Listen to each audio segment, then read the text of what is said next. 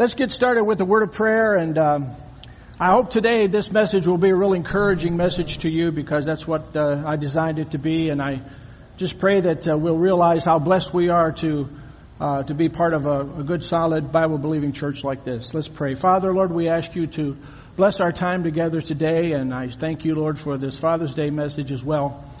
I pray, God, that we can be the kind of men who will lead and we just thank you for the ladies here that uh, if we lead in a loving way, Lord, uh, certainly they will want to follow because they love you as well. And we just pray, Lord, that uh, all that's said and done here in this particular hour would be a, a time of blessing and encouragement to our brothers and sisters in Christ at Community Bible Church. In name we pray. Amen. Well, I was ordained uh, 30 years ago, 1986. So that makes me really old. I was uh, probably one of the oldest uh, uh, guys in seminary as well. I graduated from, from Detroit Bible, the Detroit Baptist Theological Seminary. Dr. Combs and Dr. McCabe, these guys are just a couple years older than me. So I am uh, really old. How old am I? I am so old that I taught fifth grade Awana program with Ed Martin. How old am I? I am so old that Ken Rapp and I worked on the bus ministry together. Ken, would you pay attention? I'm trying to badmouth you. Uh, and I, how, how old am I? I am so old that Ron Biggs and I were on the same church staff together at Inner City Baptist Church. I've been serving the Lord, thank goodness, for over 50 years. Uh, 50, I know, 50 years. I was a Sunday school teacher at the age of 14 in a little uh, uh, Baptist church in Melvindale, Michigan. My name is Terry Smith, and uh, my wife Deb is here, and we're members of the church. And uh, a little church, Gethsemane Baptist Church, and um, uh, from there, uh, the Lord called us into ministry. we we served the Lord, Deb and I, at several different churches. I'm not going to tell you that one of our pastors was a graduate of Hyles Anderson College. I'm not, wasn't going to say that today. Uh, there was a big bus ministry there. That's why I loved being there. Debbie and I used to run a bus ministry from Detroit all the way out to Belleville. 30 some miles. We'd have 50 or 60 kids in the bus and Debbie was the bouncer on the bus. And she was good, let me tell you. Debbie and I were called to, uh, to foreign missions. We served the Lord as missionaries in Australia for uh, several years, and then we uh, pastored in uh, Ohio, and uh, we also pastored in Florida and here in Michigan. Uh, just recently, we we were working out in Ann Arbor at the Ann Arbor Chinese Christian Church for about ten years, and we had a just a wonderful ministry out there serving the Lord with, with with with the Chinese. So today we're going to be looking at Jesus' vision for the church. Um, three ministers were talking about prayer in general and the most effective positions for prayer. And as they were talking, there was a telephone. Rep- I use jokes, by the way, in my messages, so that's just the way I roll. A television, uh, a t- television repairman was working on a phone system in the background, and one minister sh- uh, shared that uh, he, the best way to pray was with your hands. You hold your hands together and you point them to God in symbolic worship. Second man said, "No, no, Pastor, no, you're wrong." The best way to pray is on your knees, humbly before God. And the third man said, no, you're both wrong. The best way to pray is, is, is flat on your face before God. By that time, the phone repairman couldn't stay out of the conversation any longer. He interjected, I found that the most powerful prayer I ever prayed was while I was dangling upside down from a telephone pole 40 feet in the air above the ground. That was the most important prayer to him. Now this prayer that we're going to be talking about today in John 17 was probably not said privately, rather in Jewish tradition it was said aloud and it was available for these followers to hear. And Jesus, as he raised his hands toward heaven and his eyes toward heaven, the disciples as, and we as well today have an opportunity to catch a glimpse of Jesus' intimate relationship with himself and his Father to learn of his beginnings and his future, his mission and his fulfillment, and his desire and his hope for you and me. John 17 gives us a glimpse into the heart of Jesus unlike any other chapter in the four gospels. This prayer probably took place in the upper room uh, before the prayer in Gethsemane, before Jesus' arrest and his trial. For many readers, it's a beloved gospel, it's the beloved chapter, and Jesus aimed to express to us his, uh, his life and his work. And this can be uh, outlined using the words pray or I, uh, prayer or I pray. Jesus prayed for himself in verses 1 through 8. He prays for his personal disciples in verses 9 through 19. Then he prays for us as the church today in verses 20 to 26. I'm going to read through this chapter and I'm going to have a brief uh, explanation or commentary as we go along. And then we're going to look at some ways of applying this passage of scripture to our lives and to this church. Verse 1 says, after Jesus said this, he looked down, he looked toward heaven and he prayed. And Jesus prayed for himself in verses 1 through 8, as we said, and said, Father, the time has come, glorify your Son, that your Son may glorify you. And this was his only request. His time had arrived when he would be crucified. The cross was not a place of shame for Christ, but rather it was a place where he would glorify his Father by being totally obedient to his will. Verse 2 says, For you granted him authority over all people that he might give eternal life to those, to all those you have given him. Now this is eternal life that they may know you, the only true God, and Jesus Christ whom you have sent. The Hebrew understanding of knowing includes more than just a knowledge of God. It's a real and intimate relationship with God. And it's a, it's a way in which you commit yourself to Jesus Christ as your personal Lord and Savior.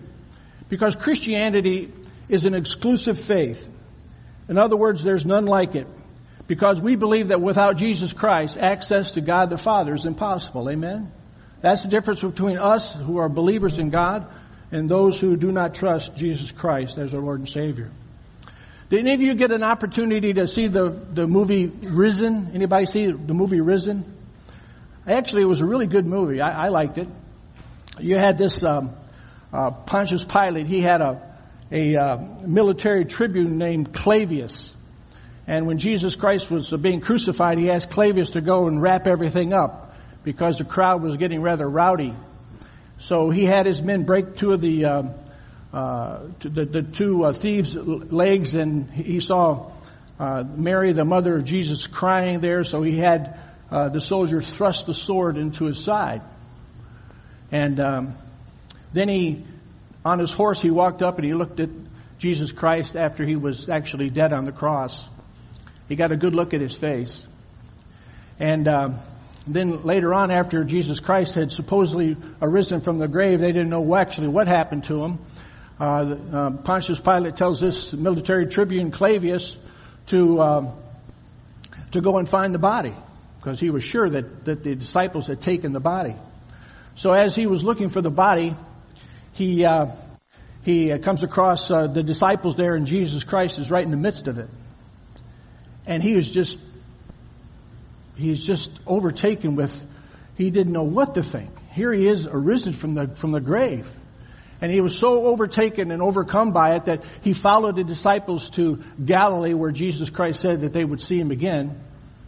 And um, there he is in Galilee and um, uh, he needs to, makes, makes pretty good friends with uh, the, the, the disciple John as, as they're going along. And, and one night he's sleeping, Clavius is sleeping and and he wakes up and he sees Jesus on the uh, on a rock overlooking the Sea of Galilee, and he kind of gets up and he goes up there and sits next to him, and all he can say is, "I don't know what to say. I don't know what to say," and Jesus says, "Just say what's on your heart." And he can't even get a word out, and finally Jesus, who knows his heart, said, "You want a day without death." And he says, yes, that's what I want. He knew exactly what was on his heart. And as I was watching this, I was thinking to myself, you know, in heaven, the Bible says we're going to be with the Lord forever, for, uh, for eternity, right? So there's lots of time.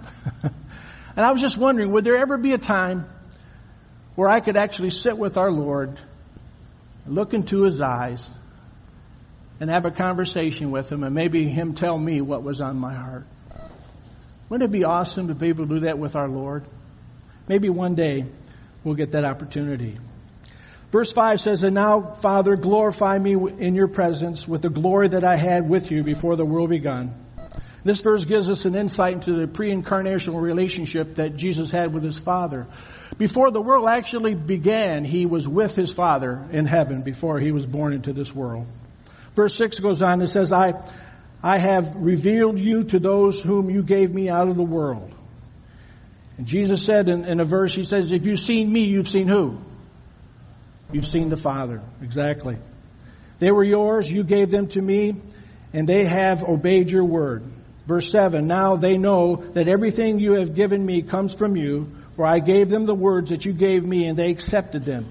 They knew with certainty that I came from you and they believed that you sent me. Then in verse 9 we see here, I pray. And he's going to be praying for his disciples here. And he uh, actually makes four petitions for his disciples in, in these in these verses. The first one is a participation in his in Jesus' glory. In verse 10 he says, Glory has come to me through them. And then their protection in verse 11, he says, protect them from the power, by the power of your name from the evil one. And then sanctification, number three, in verse 17, he says, sanctify them through your truth.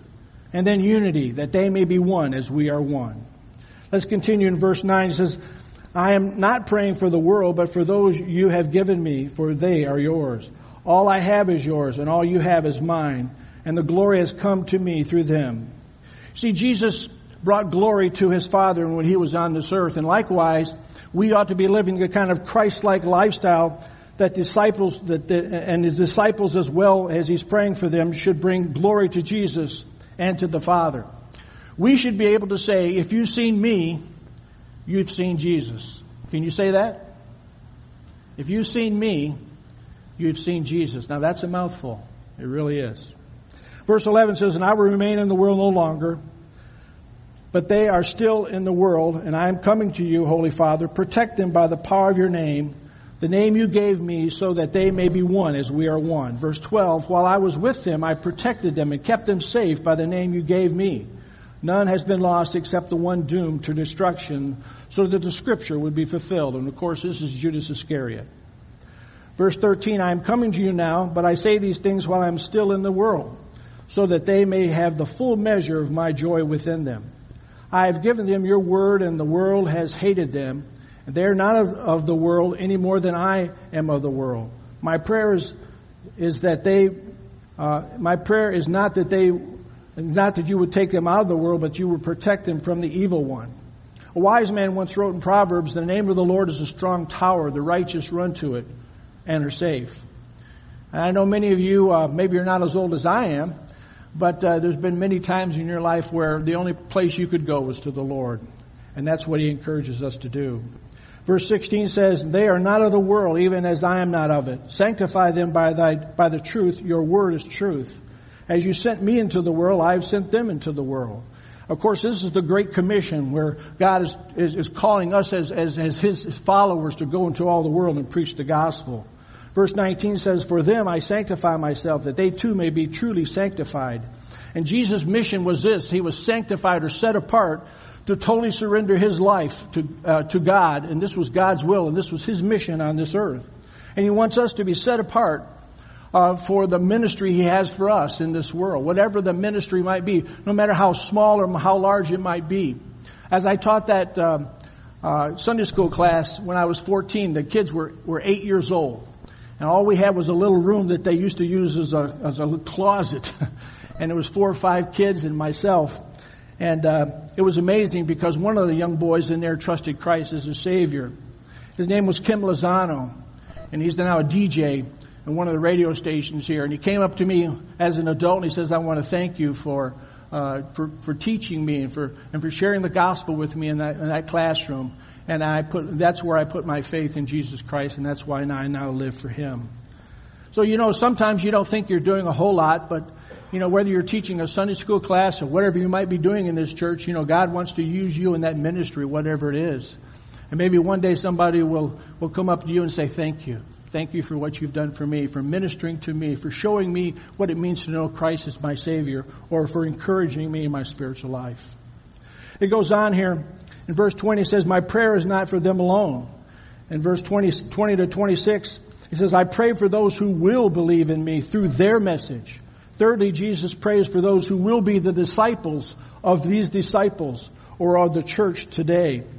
This message in verse 20 is the gospel that's been preached the last 2,000 years and it's being preached in this very church and was preached this morning when you were challenged to put your faith and your trust in Jesus Christ. In verse 21 it says that all may, may be one as we are one. And you and I are one in Jesus Christ in that each and every one of us are indwelt by the Spirit of God. So we are one in Jesus Christ. And I love that, don't you? That uh, we're one in Christ. Now, I teach a, a class at, uh, at work. I work at uh, the world headquarters up in Auburn Hills. And Tuesdays and Thursdays I get together and we have uh, between uh, eight, and, uh, but probably between six and ten guys. We get together and we've got guys from every, from all the different faiths. Uh, you have, or you know, Christian faiths, anyways. we have Catholics, we have we have Lutherans, we have Presbyterians, we have Pentecostals, we have those in Bible churches, and a few Baptists here and there. But we, we get together and we, we share our faith. And uh, it's just a wonderful time where, where we can, where we're one because we're one in Jesus Christ and, and we have the Holy Spirit within us and, and, uh, and it's just a, just a really good time. He says, Father, just as you are in me and I am in you, may they also be in us so that, so that, or, or the result will be the world may believe that you have sent me. Verse 22, I have given them the glory that you gave me we have been given the glory of Jesus Christ today. Why? Because we as a church, we're to stand in Jesus Christ's place to glorify Him and to give fame to His name. Uh, the name of the Father and, and His glory should be our goal in life. That they, uh, Community Bible Church, may be one as we are one. Verse 23, I and them and you and me, may they be brought to complete unity. Why? To let the world know that you sent me and have loved them even as you have loved me. In verse 24, Father, I want those you have given me to be with me where I am, to see my glory, the glory you have given me because you loved me before the creation of the world. And that's wonderful because Jesus Christ wants us to be with Him one day, to see His glory, the glory uh, before that He had with His Father before the world actually begun. I mean, that's going to even be better, ladies, than social media. it's going to be a wonderful thing when we get an opportunity to be with the Lord throughout eternity. Verse 25, righteous Father, though the world does not know you, I know you. And they, and they know that you have sent me. I have made you known to them and will continue to make you known in order that the, lo- that the love you have for me may be in them and that I myself may be in them. Our chief concern is to live a life that glorifies God. We should exhibit, know, we should exhibit that life in our worship and our relationships in our ministry, the same kind of life that Jesus Christ exhibited when he was on this earth. And the question that we should ask ourselves in every decision that we make in life is, does this glorify God? Whether it be in the friends that you have, whether it be in the person you decide to marry, whether it be in the school you decide to attend or the life in which you live, does this glorify the Lord? And um, it's a, it's, it's a difficult thing to do because sometimes what glorifies Him does, it makes you a little bit uncomfortable and maybe puts you outside the, the, the uh, your comfort zone, but still, we want to live a life that pleases Him. Jesus continues to pray for us today. I think you have these in your notes. Listen to these words from Hebrews 7:25. Consequently, he is able for all time to save those who approach God through him since he always lives to make intercession for us. And then in Romans 8:34 he says something very similar. It is Jesus Christ who died, yes, who was raised, who is at the right hand of God, who indeed intercedes for us. And Jesus' desire is that we would reflect uh, his life, that we would become living testimonies to the world of who Jesus Christ is and his love.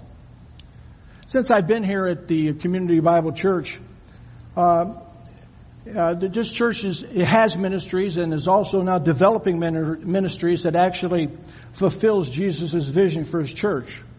When you look at our worship services, our teaching ministries, uh, this uh, Stephen ministry, community groups, the youth ministries, all are geared toward uh, uh, uh fulfilling the great commandment as well as fulfilling the great commission of his church. But what is Jesus Christ's mission for you and for me? And this prayer is the engine that powers the church today to fulfill the Great Commission and the Great Commandment. Our church's mission is to go into all the world and preach the gospel. Amen? That's what we should be doing. And there are four elements of Jesus' vision that are meant to give us a, a handle as to how to, we're to apply these things to our lives and, and how we're to take the gospel into the world. First of all, we're to be the church where people experience the presence of God.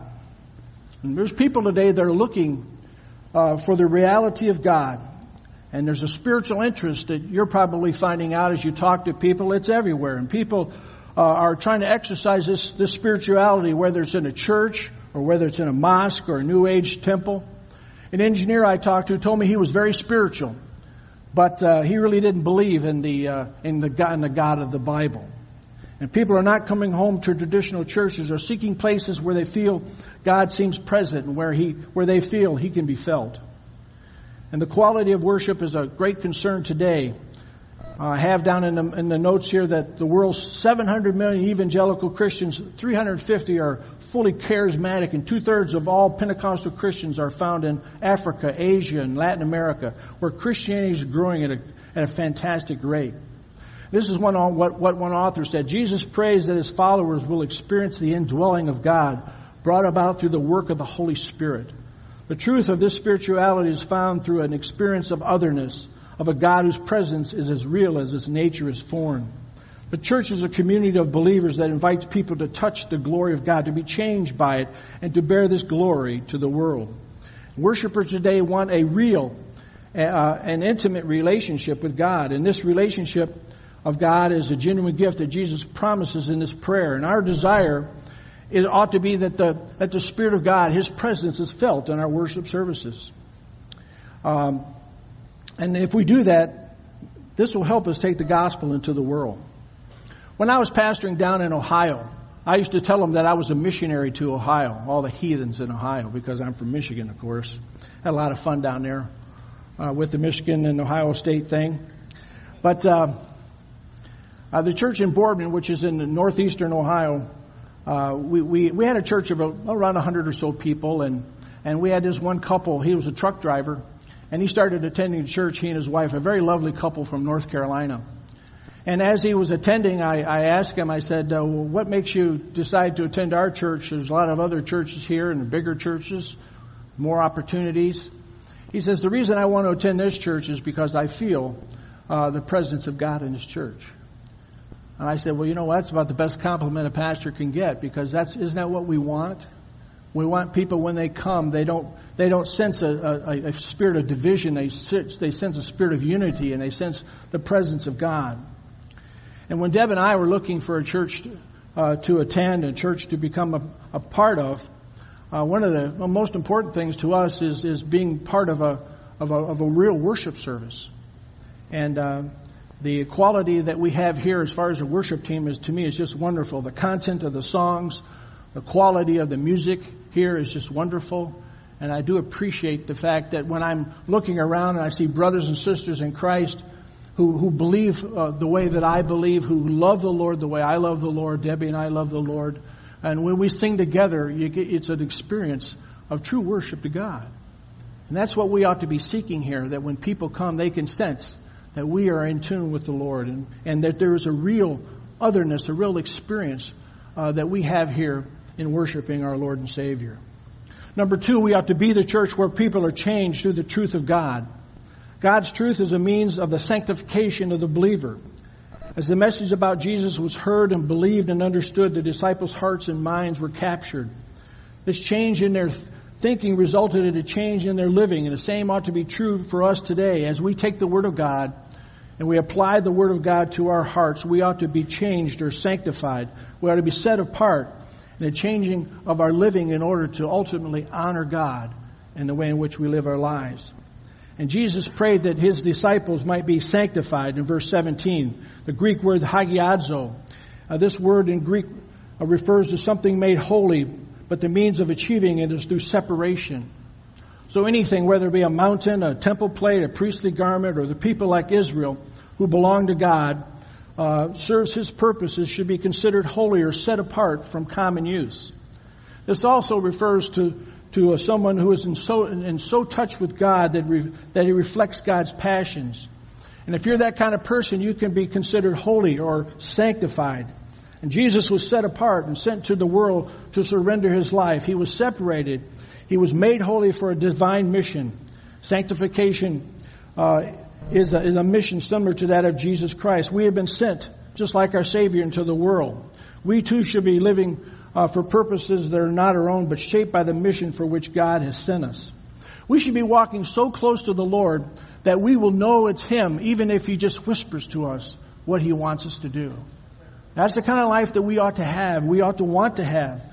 And if we have that kind of a life where, where we're changed through the Word of God, where the, the truth of God as it's, as it's given out from this pulpit, from, as it's being taught in, in the classrooms, and, and as it's one on one and where the men are teaching men and the women are teaching women, when these things are done, uh, our lives ought to be changed. I know that's how I was changed.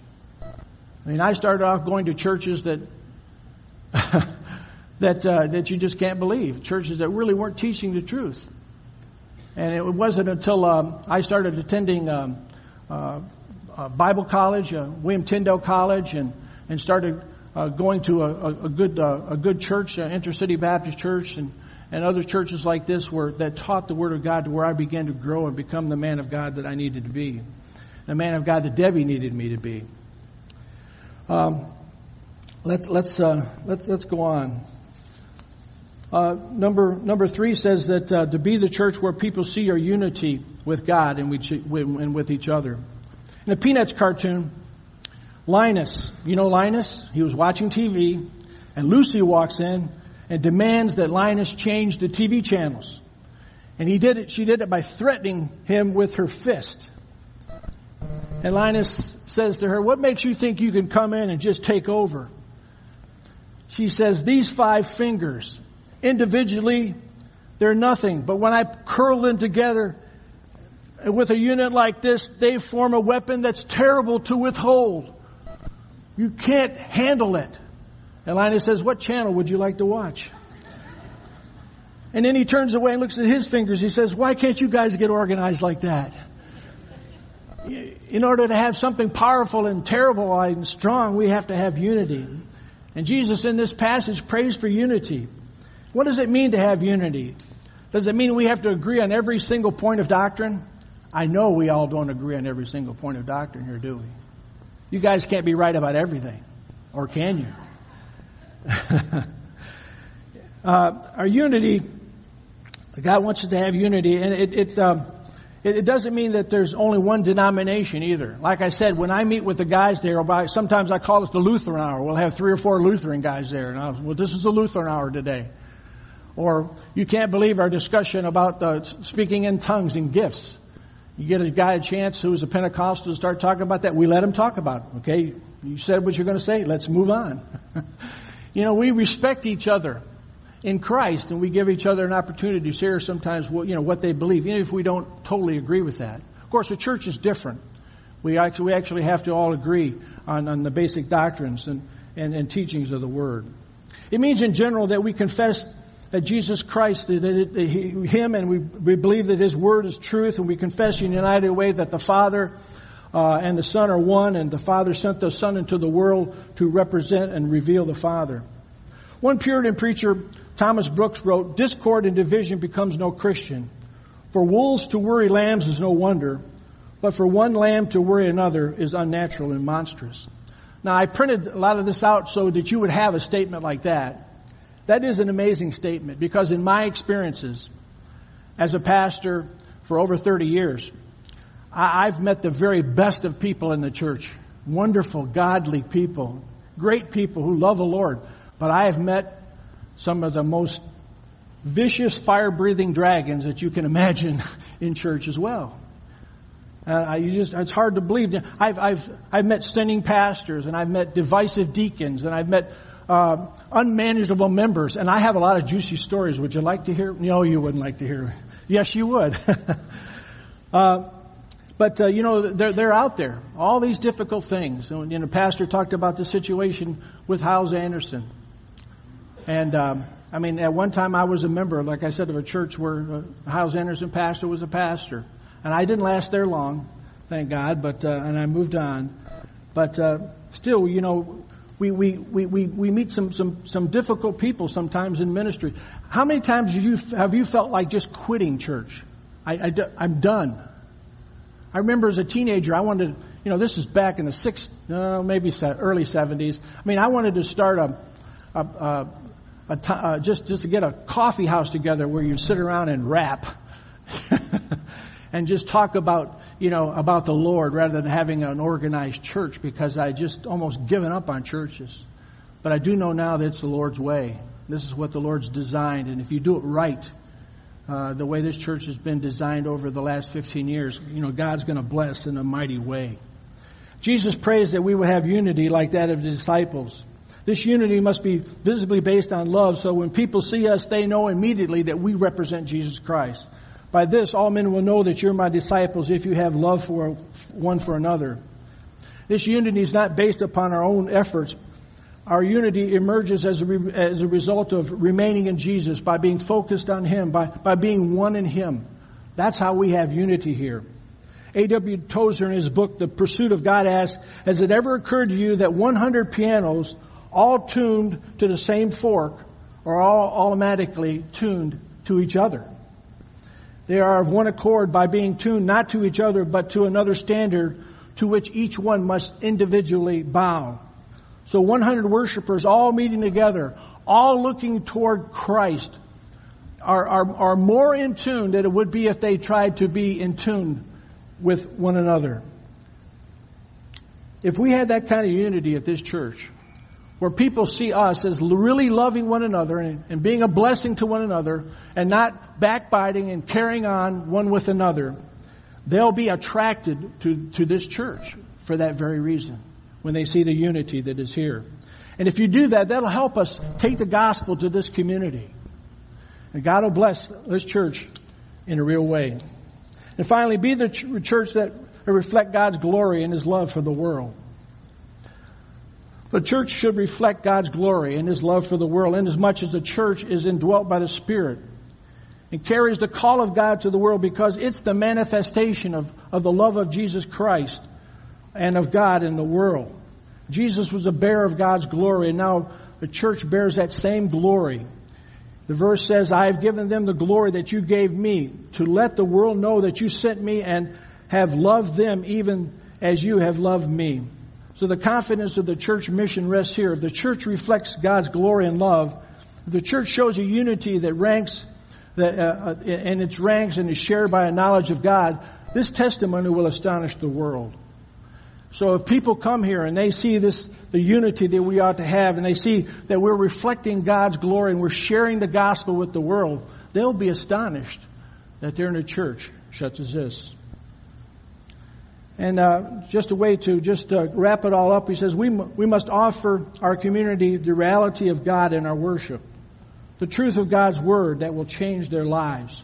Show true unity through the love of Christ and a shared mission bearing God's glory and sharing His gospel with people who are in need of hope and salvation. And when we are, as Christ Church, embody these truths and when we're at one with, with, with one another and, and one with the Lord, God will build His church. Amen? That's what Jesus Christ prays here. Several years ago, at the uh, Seattle Special Olympics, nine contestants all physically or mentally disabled, assembled at the starting line for a hundred yard dash. At the gun, they all started out, not exactly in a dash, but the desire to win the race and, and to finish and, and to go for it. All that is except one boy who stumbled on the asphalt. He tumbled over a couple times and he began to cry. The other eight heard the boy cry and they slowed down and looked back. Then they all turned around and went back, every one of them. One girl with Down syndrome bent down and kissed him and said, this will make it better. Then all nine linked arms and walked together to the finish line. Everyone in the stadium stood and they went cheering on for, they went cheering for over, for several minutes and people were there still telling the story. Why?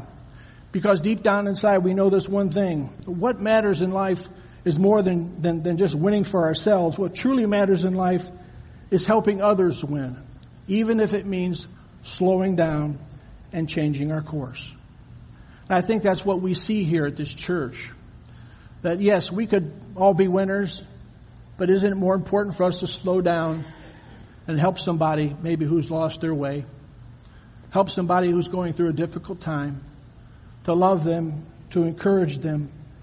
And yes, we may have to change our course and it might make it a little bit more difficult for us, but it'll be worth it when they, become, when they can become winners along with us. So when, when um, may we continue to glorify Jesus Christ through our love and unity with God and each other, at this church, and may Jesus Christ's mission and His vision be ours. Let's pray. Father, we thank you, Lord, so much for our time today, and I, I pray, Lord, for this church. I thank you for our pastor. I thank you for the leadership here. I thank you for the vision that uh, that they have uh, over the years to to build and to develop uh, the kind of vision that you would have them do. I pray, Lord, for uh, our people here. I thank you for the the dedication uh, that that so many have here to fulfill that mission that they have in their lives, and to serve one with another, to be used by you uh, to to reach this community with the gospel of Jesus Christ. I pray, God, that uh, you might just bless this day, and I thank you for each father that is here. I pray that we as fathers would uh, truly uh, be an example to our children and love them and encourage them, and may they see Jesus Christ in us first and foremost. God bless us now and use us this coming week. In Jesus' name we pray. Amen.